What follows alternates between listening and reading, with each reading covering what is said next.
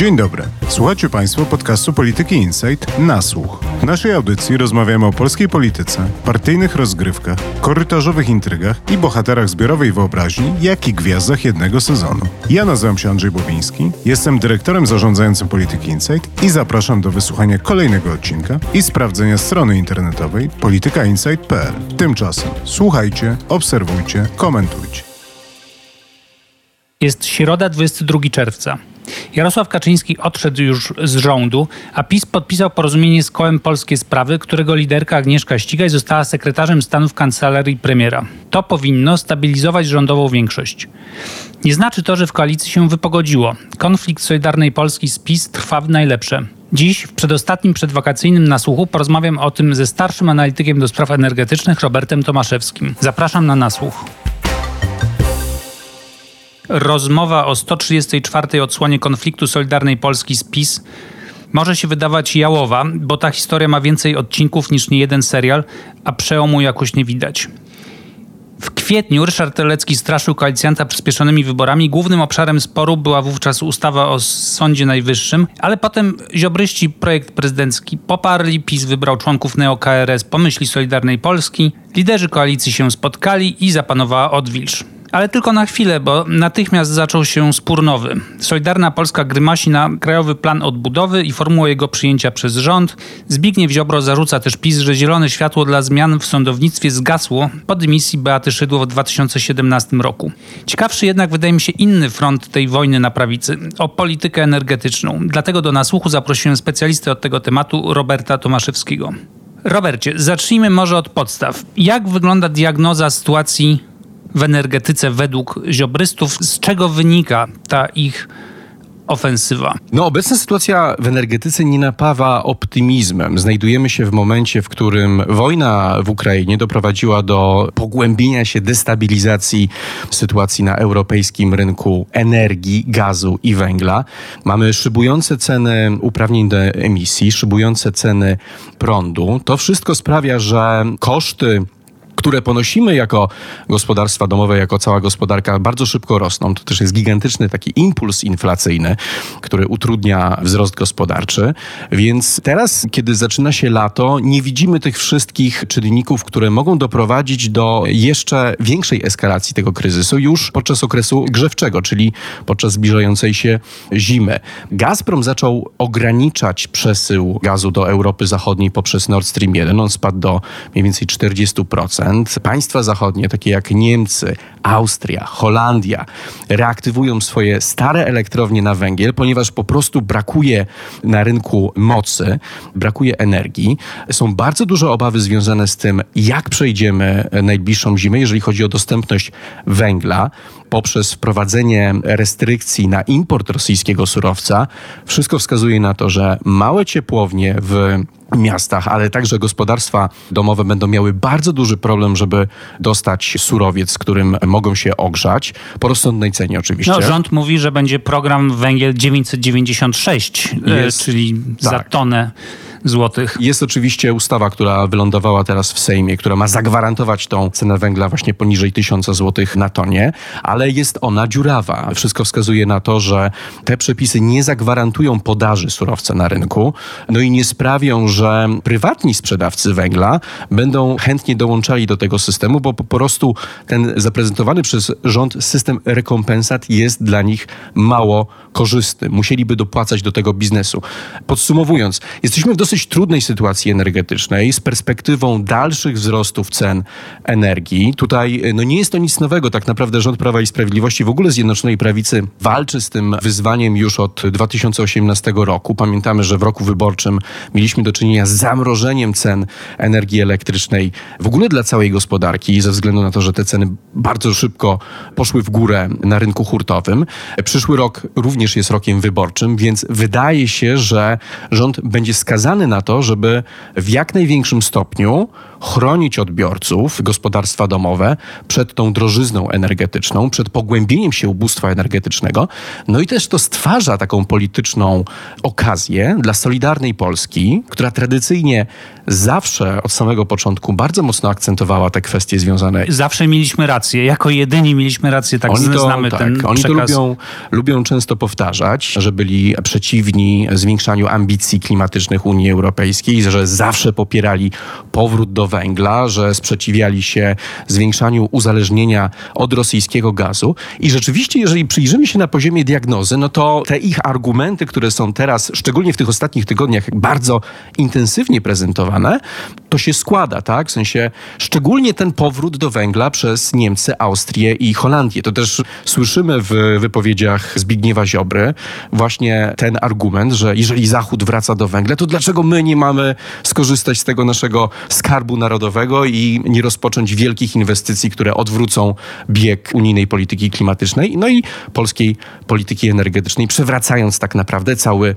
proces transformacji, w jakim obecnie się znajdujemy. Zaraz o tej ofensywie energetycznej ziobrystów porozmawiamy, ale jeszcze na sekundę przy tej diagnozie się bym zatrzymał, bo jak się rozmawia z ziobrystami, to słychać w zasadzie zapowiedź Armagedonu energetycznego, bo ty powiedziałeś o różnych problemach, które nas czekają, ale że rząd ma jakieś rozwiązania.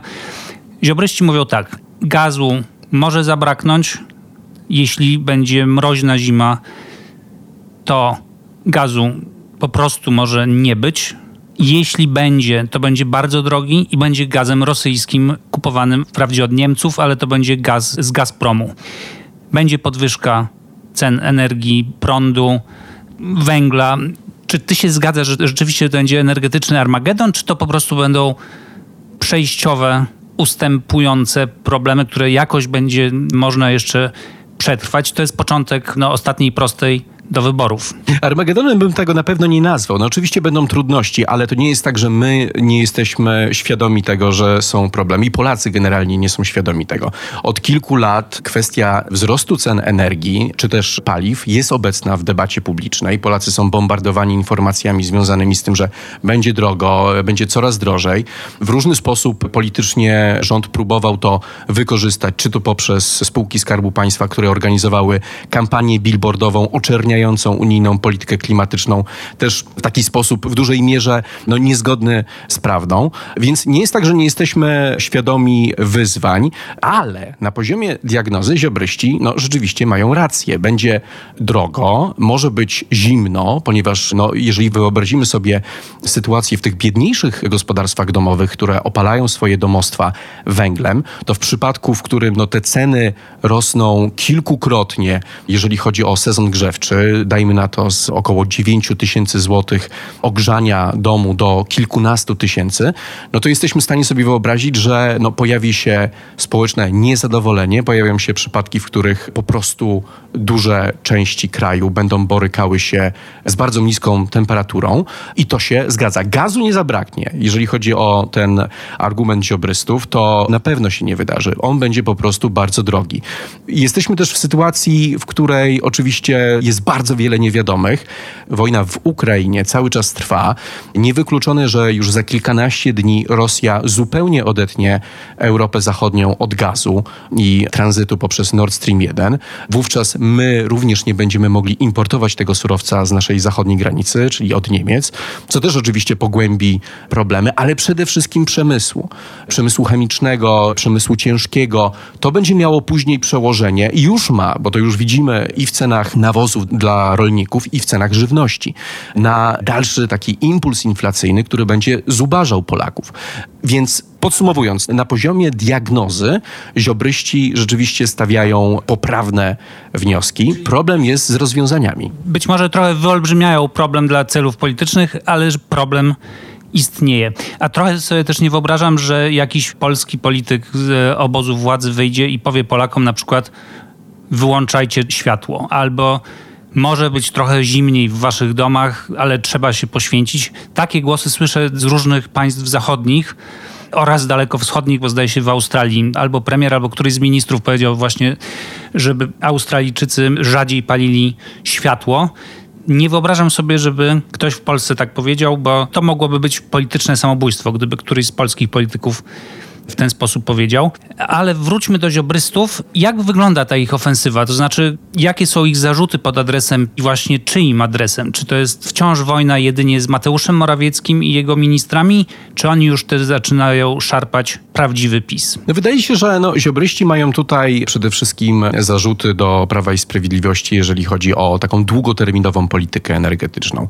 Oni od wielu lat podkreślają, że zgoda na neutralność klimatyczną Unii Europejskiej, zgoda na podwyższenie celów redukcji emisji na 2030 rok, pod którymi podpisał się polski rząd, to były gigantyczne błędy polityczne, za które teraz przychodzi nam płacić wysoką cenę w postaci wyższych rachunków za energię. To jest oczywiście no, w dużej mierze taka polityczna retoryka, która nie ma wspólnego z rzeczywistością tego faktu, że po prostu jesteśmy w procesie transformacji, przechodzenia z jednego źródła wytwarzania energii na inny. No i ten okres jest związany z wyższymi cenami. Musi być związany. Musimy wygenerować odpowiednią ilość gotówki, żeby się zmodernizować.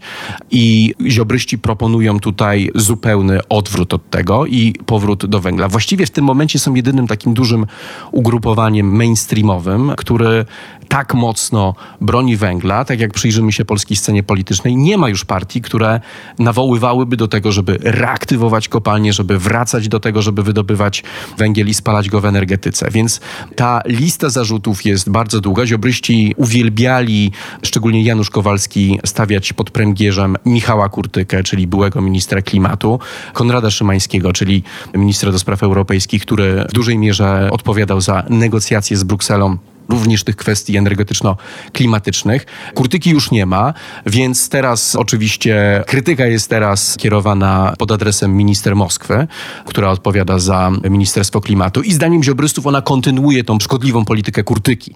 Więc ziobryści starają się atakować ministrę Moskwę, ale nie jest ona tak łatwym celem jak Michał Kurtyka. Kurtyka nie miał zaplecza politycznego. Moskwa jest tutaj znacznie bardziej elastyczna, też stara się unikać ostrzejszych komentarzy komentarzy, więc jest na pewno trudniejszym celem dla ziobrystów. To, co jest ciekawe, to fakt, że na tej liście ataku znalazł się również Piotr Naimski, czyli nasz pełnomocnik do spraw strategicznej infrastruktury energetycznej, mózg energetyczny PiSu, który w dużej mierze zdefiniował trzon tej polityki po 2015 roku, czyli przede wszystkim postawił na bezpieczeństwo, dywersyfikację dostaw gazu.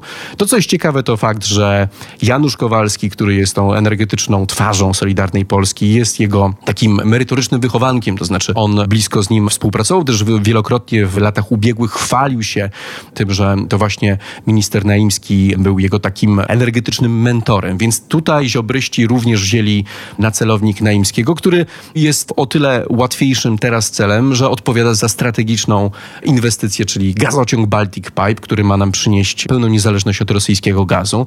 Ten gazociąg nie będzie w pełni wypełniony od samego początku. Są bardzo duże problemy z związane z tym, żeby pozyskać większe wolumeny norweskiego gazu. Więc dla ziobrystów po raz kolejny jest to świetna okazja, żeby wytknąć Prawu i Sprawiedliwości, że no nie zdążyła w pełni zabezpieczyć krajowej gospodarki na wypadek zupełnego odcięcia się od rosyjskiego surowca. No i wreszcie oczywiście jest premier Morawiecki, ale to na pewno wiesz lepiej, też potrafisz to lepiej przedstawić.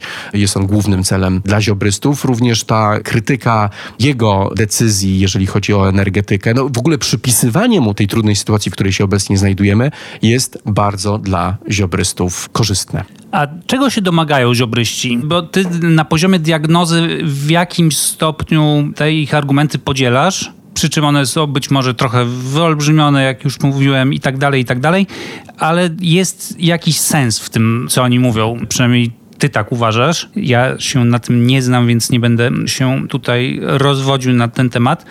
A co z receptą? No recepta jest według ziobrystów prosta, bo wystarczy wrócić do węgla i wszystko będzie w porządku. Oczywiście sami ziobryści, już jak rozmawia się z nimi na ofie, przyznają, że nie jest to możliwe, nie jest to wykonalne w tej rzeczywistości polityczno-gospodarczej, w jakiej się obecnie znajdujemy, no ale nikt tego do końca wytknąć im nie może, a to dlatego, że cały czas mamy bardzo silne lobby górnicze, bardzo silne związki zawodowe, które naciskają na rząd, by ratował kopalnie, żeby dosypywał przepływał pieniędzy z budżetu do spółek węglowych, więc nikt otwarcie nie może powiedzieć, że węgiel w Polsce się skończył i że już nie możemy sobie pozwolić na to, żeby do niego wracać. Więc ziobryści zajęli tą wyjątkowo wygodną pozycję recenzenta polityki rządu i suflera rozwiązań, które są zupełnie nierealistyczne. Budowa kopalń nowych, budowa nowych elektrowni węglowych przy obecnych regulacjach europejskich i przy obecnej polityce banków, które są głównym dostarczycielem funduszy na tego rodzaju inwestycje, jest po prostu zupełnie niemożliwe. Żeby zrealizować postulaty ziobrystów, musielibyśmy po prostu wyjść z Unii Europejskiej, zbudować autarkię energetyczną, czyli produkować tyle energii, ile zużywamy, zupełnie odciąć się od tego importu, który wpływając do Polski, tani prąd, czy w ogóle prąd, który do nas wpływa, on obniża rentowność starych bloków na węgiel, a nasza energetyka przede wszystkim stoi na starych jednostkach zbudowanych za czasów Edwarda Gierka. Więc gdybyśmy wyobrazili sobie taką sytuację, że wychodzimy z Unii i stawiamy na taką energetyczną Koreę Północną, no to faktycznie ziobryści mogliby tutaj poszaleć i ich rozwiązania miałyby zastosowanie. Ale ponieważ to się nie wydarzy, zdajemy sobie z tego wszyscy świetnie sprawę, to jedynym efektem tych działań ziobrystów w moim przekonaniu będzie no, zagospodarowywanie tego elektoratu protestu, wyborców, którzy będą niezadowoleni z powodu tego, że muszą coraz więcej płacić za ogrzewanie, za prąd i za gaz, i którzy będą chcieli znaleźć proste rozwiązanie, prostą receptę, jak wyjść z tej sytuacji, w jakiej się znaleźliśmy. No i tutaj ziobryści będą mieli tą prostą receptę. Więc ja bym się spodziewał, że ponieważ ta zima, która nas czeka, jeżeli będzie mroźna, będzie ona bardzo trudna dla kilku milionów gospodarstw domowych, dla małych miast, dla biedniejszych rodzin, czyli takiego można sobie wyobrazić no, korowego elektoratu PiSu, wówczas ziobryści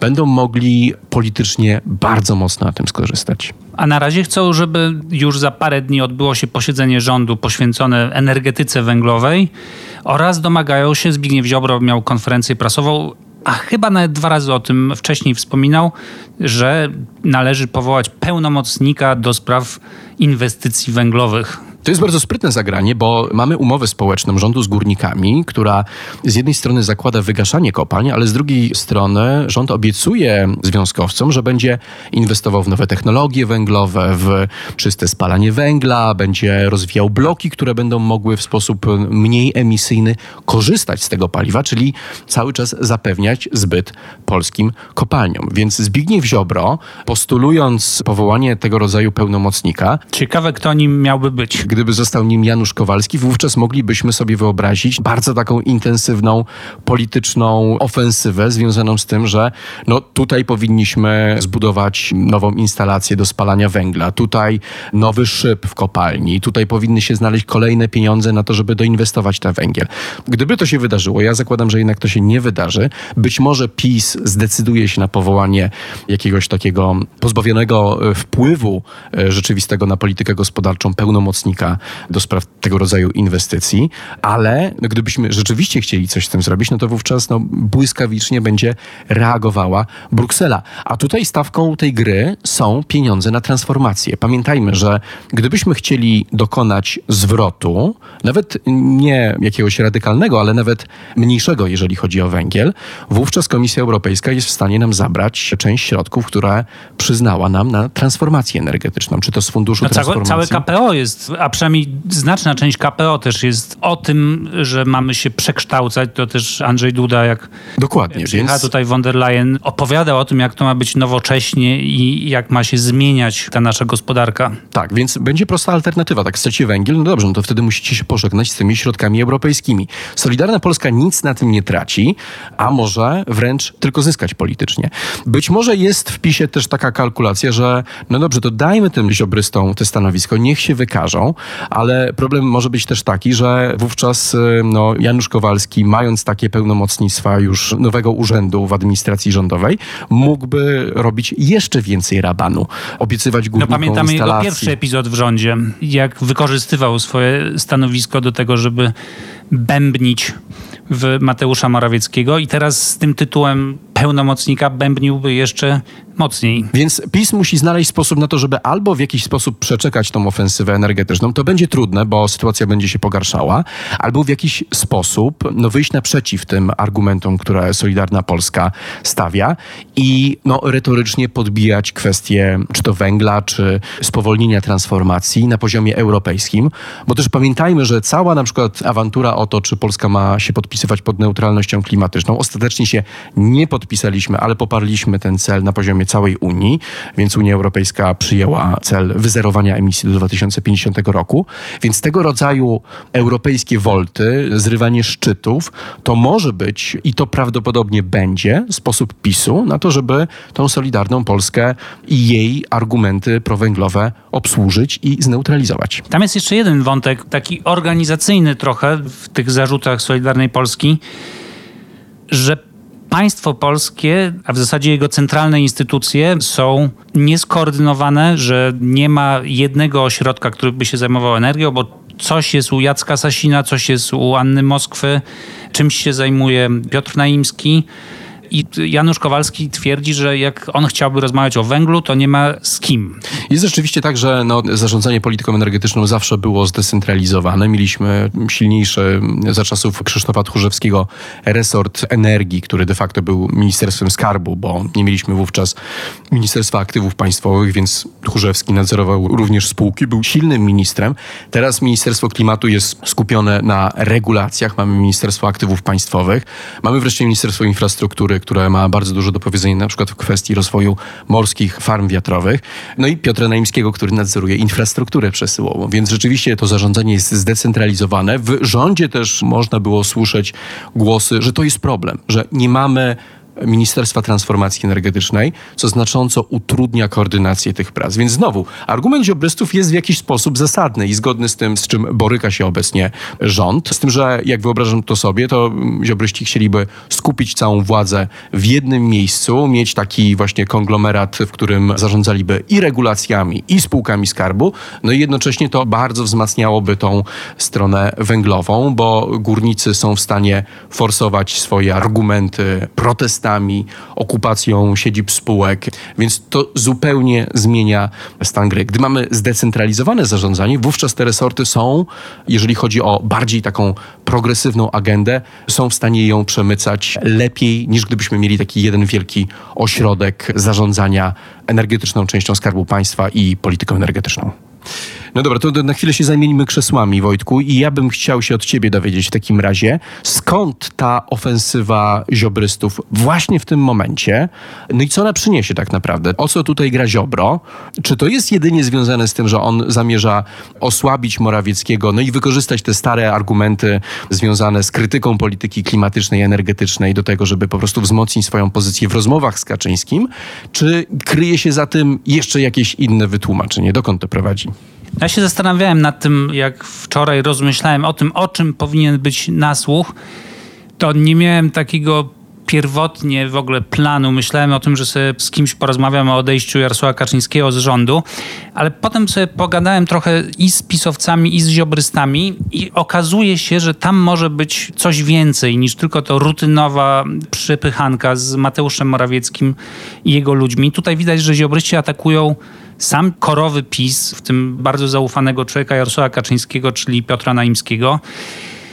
I wydaje mi się, że oni w tej swojej nieustającej walce z PiSem dostrzegli nową szansę na zbudowanie swojej podmiotowości. Jeden z ziobrystów powiedział mi wprost zresztą, że Solidarna Polska obstawia kryzys energetyczny, że zimą dojdzie do na tyle dużego kryzysu w energetyce, który się przekształci w kryzys społeczny i w kryzys notowań PiSu. Że krótko mówiąc, ludzie mogą wyjść na ulicę, demonstrować, protestować, że to doprowadzi do tąpnięcia notowań PiSu i że na tym Solidarna Polska może rosnąć jako ta partia, która miała rację, która zawsze miała rację i która jako jedyna miała rację w sporze z Unią Europejską, w sporze z PiSem, w sporze z Mateuszem Morawieckim, w sporze z Donaldem Tuskiem i że oni na tym zbudują poparcie. A wynika to z takiej diagnozy, że ziobryści uważają, że PiS jest i tak na nich skazany jeśli PiS będzie miał widoki na kolejną kadencję u władzy,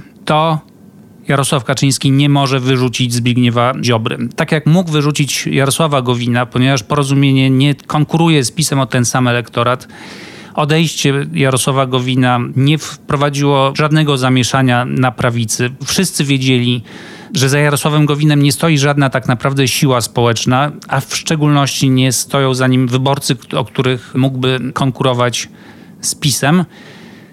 Więc to było zupełnie bezbolesne. Natomiast w przypadku Zbigniewa Ziobry, wiadomo, że rozpad tej koalicji Zbigniewa Ziobry i Jarosława Kaczyńskiego no, Ziobrę by kosztował bardziej, ale i Jarosław Kaczyński musiałby sporo zapłacić, bo nawet gdyby stracił na tym tylko dwa punkty procentowe, powiedzmy, że 2% wyborców głosowałoby na Solidarną Polskę, to utrata tych wyborców oznaczałaby niemal pewną utratę władzy. Więc Zbigniew Ziobro poczuł się dość pewnie w tym sensie, że on wie, że Jarosław Kaczyński jeśli tylko będzie miał widoki na reelekcję i na przyszłe rządy, nie pozbędzie się Solidarnej Polski z rządu. No właśnie, bo o to chciałem cię zapytać. Znaczy, czy Kaczyński się przestraszy, czy będzie chciał wykonać jakąś woltę? Bo tutaj mamy jakby też dwie sfery, bo mamy tą sferę polityczną i sferę samej polityki jako policy.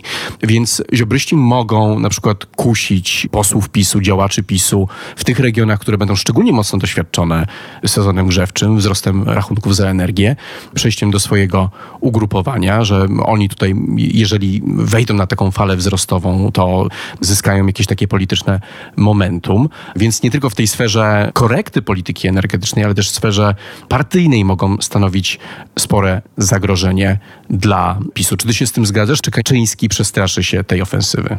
No tutaj Ziobro, mam wrażenie, on lubi chyba zakłady. Ostatnio chciał się założyć z Mateuszem Morawieckim o Śliwowicę Łącką w sprawie KPO, a tu wydaje mi się, że on zrobił sobie taki zakład z rzeczywistością, paskalowski trochę, że z jednej strony założył, że PiS się go nie pozbędzie, że PiS jest na niego skazany i że cokolwiek się wydarzy między nim, Zbigniewem Ziobrą, a Mateuszem Morawieckim, to on, Jarosław Kaczyński, i tak będzie musiał przygarnąć tych ziobrystów na listy, jeśli tylko będzie miał widoki na to, że pozostanie u władzy.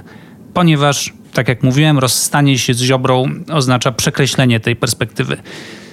Drugą stroną tego zakładu jest przekonanie o tym nadchodzącym Armagedonie i wzięcie pod uwagę faktu, że być może jesienią, zimą notowania PiSu zaczną spadać, i wówczas ta perspektywa trzeciej kadencji się oddali, lub też w ogóle Jarosław Kaczyński straci nadzieję na to. I w PiSie również te nadzieje zgasną na obronę władzy. I wówczas ziobryści są przekonani, że w takiej sytuacji ich dni w sojuszu z PiSem są policzone. No i wtedy jedyną drogą dla nich jest wojna z PiSem. Więc oni żyją teraz w dwóch rzeczywistościach naraz. Z jednej strony są w koalicji, korzystają z tego, że są w koalicji. Zbigniew Ziobro jest ministrem już jednym z najdłużej urzędujących w historii trzeciej RP, jeśli w ogóle nie najdłużej urzędującym. Różni ziobryści są rozsiani po spółkach Skarbu Państwa, są posłami, więc korzystają pełnymi garściami z tego, że są w rządzie, a jednocześnie i w sprawie energetyki, i w sprawie polityki unijnej i w sprawie sądów, i można by jeszcze pewnie parę obszarów sporów wymieniać, uderzają w ten rząd bez już żadnych praktycznie zahamowań, kpią z premiera publicznie. Na Twitterze spierają się z ministrami, czy to Jabłońskim, wiceministrem spraw zagranicznych, czy to z Waldemarem Budą, ministrem funduszy. Czując się z jednej strony bezkarni, a z drugiej strony czując, że jest to inwestycja w ich być może samodzielną przyszłość. To jeszcze chciałem się zapytać o to, w jaki sposób może to zmienić układ sił w rządzie, czyli ten poziom niżej i w ogóle samą pozycję polityczną Mateusza Morawieckiego, no bo te ostrze krytyki jest w naturalny sposób kierowane na premiera. Też premier musi być twarzą rządu, musi brać na siebie wszystkie kryzysy związane czy to ze wzrostem cen energii, czy z hamującą gospodarką, więc to też jest taka naturalna przestrzeń do tego, żeby ziobryści mogli atakować szefa rządu. No i Czy mogą to wykorzystać inni gracze? Jacek Sasin.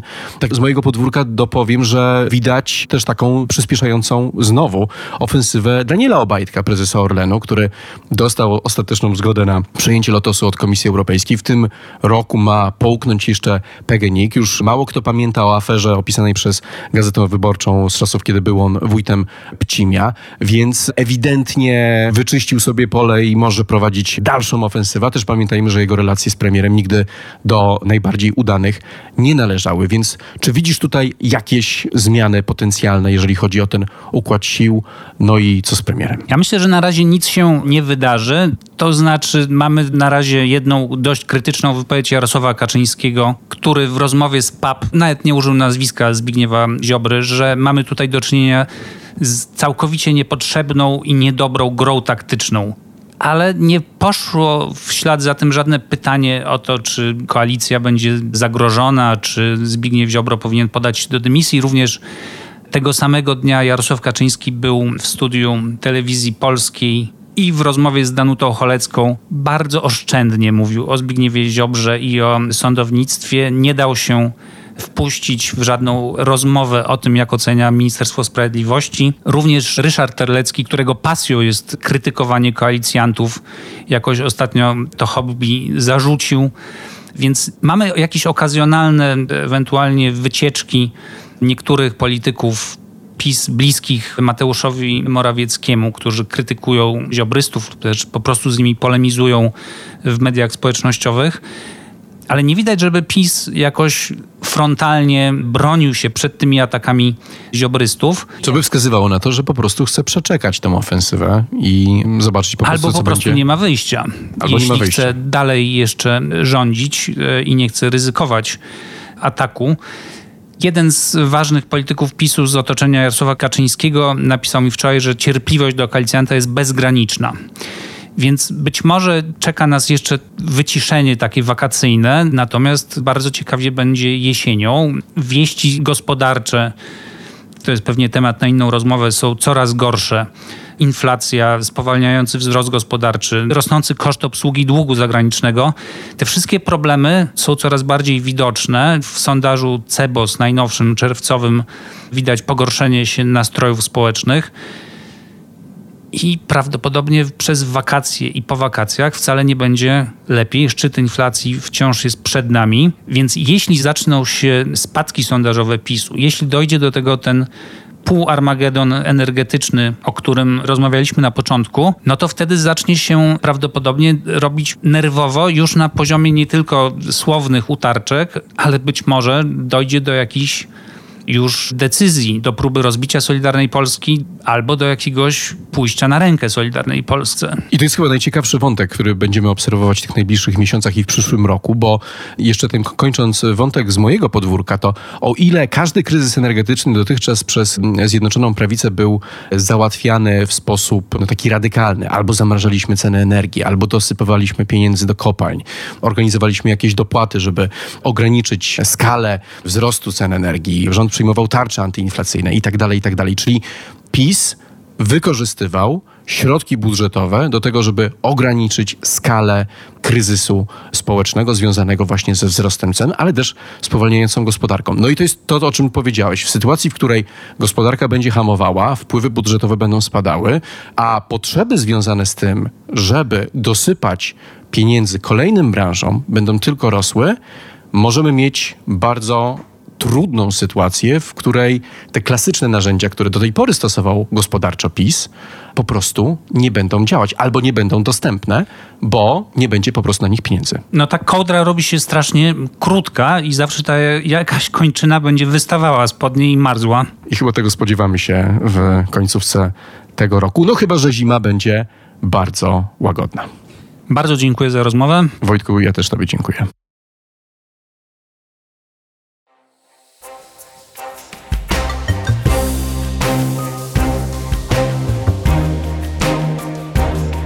Na dziś to wszystko. Posłuchajcie również innych naszych podcastów, które znajdziecie w większości serwisów podcastowych. W pole wyszukiwania wpiszcie po prostu Polityka Insight.